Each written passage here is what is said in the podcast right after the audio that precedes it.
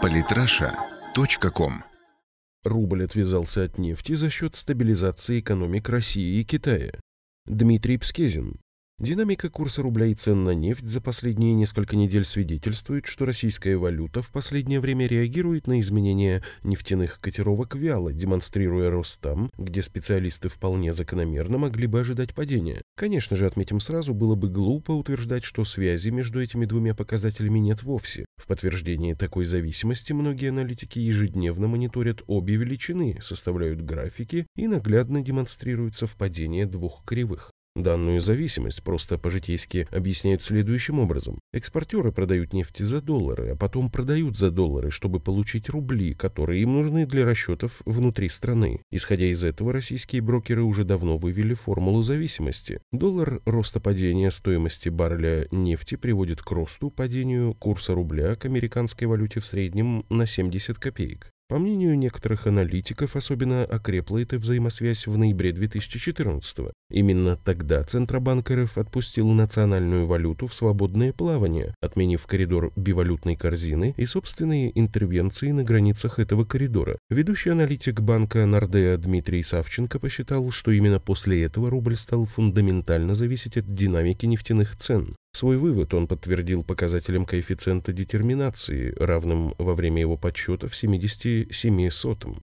То есть корреляция составила 88 сотых. А это весьма много, Савченко уточнил. Чем ближе значение коэффициента детерминации к одному, тем теснее связь между рублем и нефтью тем теснее связь между рублем и нефтью. Однако далеко не все придерживаются столь жесткого подхода. Среди оппонентов находится, к примеру, министр финансов Антон Силуанов, заявивший, что курс рубля больше не находится в прямой зависимости от цены на нефть. В последнее время и другие факторы, причем порой исключительно благоприятные, стали оказывать на него все большее влияние. Вы видите, сейчас нет такой жесткой прямой зависимости нефти и курса. При этом чиновник уточнил, что на рубль сейчас много что влияет. Влияют в том числе и решения Федерального резерва, который, как ожидается, повысит ставки. Свое заявление глава финансового ведомства сделал в июне нынешнего года. В это время цена на нефть марки Brent поднялась почти на 8 долларов за баррель, то есть почти на 17%. Доллар же, напротив, ослабел по отношению к рублю на 2,6%. Тенденция эта продолжилась. В настоящее время корреляция между курсом рубля и ценой нефти Brent опустилась до минимума более чем за год, до 54,9%.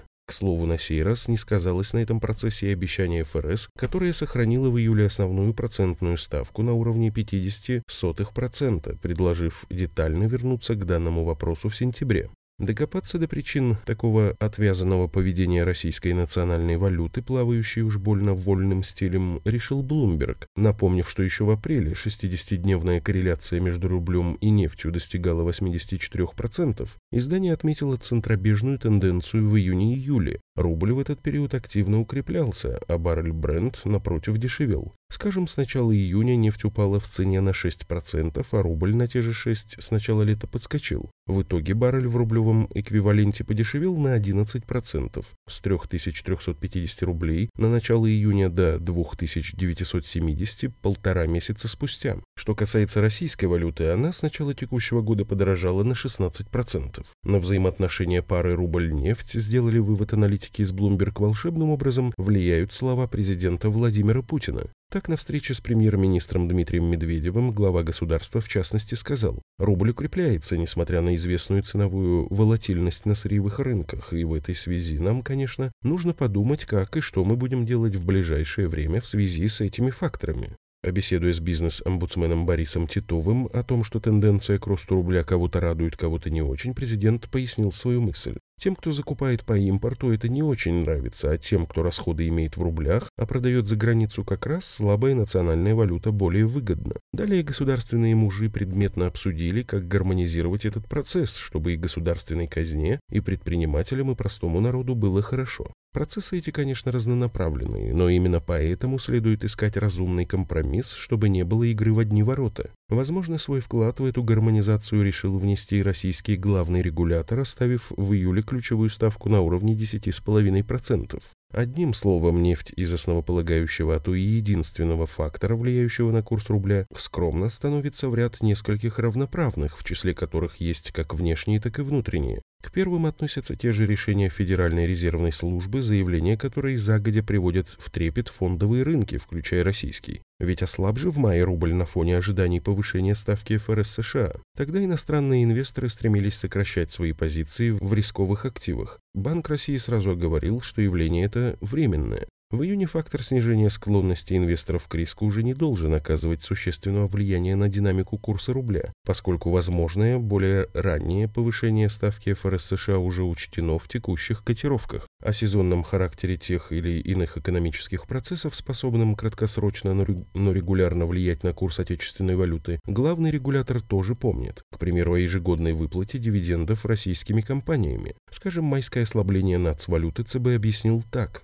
Давление на курс рубля в мае могли также оказывать операции иностранных банков по продаже форвардных контрактов на валютную пару доллар-рубль своим клиентам-нерезидентам, желающим таким образом захеджировать курсовые риски по предстоящим в ближайшие месяцы и анонсированным в мае дивидендным выплатам по акциям российских компаний. Меняющийся спрос на облигации федерального займа, ОФЗ, выплата процентов по кредитам, время выплаты налогов, финансирование российскими компаниями масштабных проектов, требующих инвестиций в иностранной либо в национальной валюте, все это в той или иной мере подтягивает или, напротив, опускает курс рубля. Геополитическая обстановка также в немалой степени сказывается на курсе нашей национальной валюты. События в мире, вроде бы напрямую не касающиеся России, способны повлиять на курс нашей валюты. В числе таких примеров референдум о выходе Великобритании из Евросоюза. Еще до победы сторонников Брексит мировые фондовые биржи трясло и колотило. После голосования ситуация лишь усугубилась. Влияние геополитических факторов на курс рубля мы увидели в сентябре-октябре прошлого года. С началом военной операции в Сирии российская национальная валюта значительно укрепилась. А глава Сбербанка Герман Греф еще в начале лета увязывал судьбу нашего рубля с украинскими делами. В курсе рубля заложено геополитическое напряжение.